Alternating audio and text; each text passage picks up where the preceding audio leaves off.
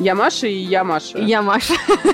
И нам 30 И Нам лет. 30, но я старше. Мы решили подумать и поразмышлять о своем возрасте. Нам просто кажется, что очень важно какие-то вещи проговаривать. Мы достигли возраста, который многие считают критичным. Многие И- 20-летние. Ну, в общем, мы решили порассуждать о том, что такое 30, о том, что такое наше поколение 30-летних, и о том, есть ли жизнь после 30.